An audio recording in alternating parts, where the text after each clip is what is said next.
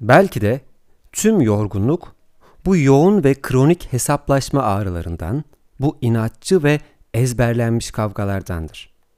Halbuki sancılar ancak omuzlarını salıverince geçerler. Vazgeçebilmek kalbin için en güzel tedbirdir ve her zaman kötü, katı, çirkin şeylerden vazgeçmez insan. Bazı hikayelerde güzel şeylerden vazgeçmek, vazgeçebilmek mutluluğun garantisidir. Bu türden hikayeler anlatacak birileriyle tanışın. Bitmiş, yarım kalmış, zedelenmiş hikayelerini gülümseyerek anlatacak kadar vazgeçebilmiş insanlarla bir araya gelin. Bazen vazgeçin.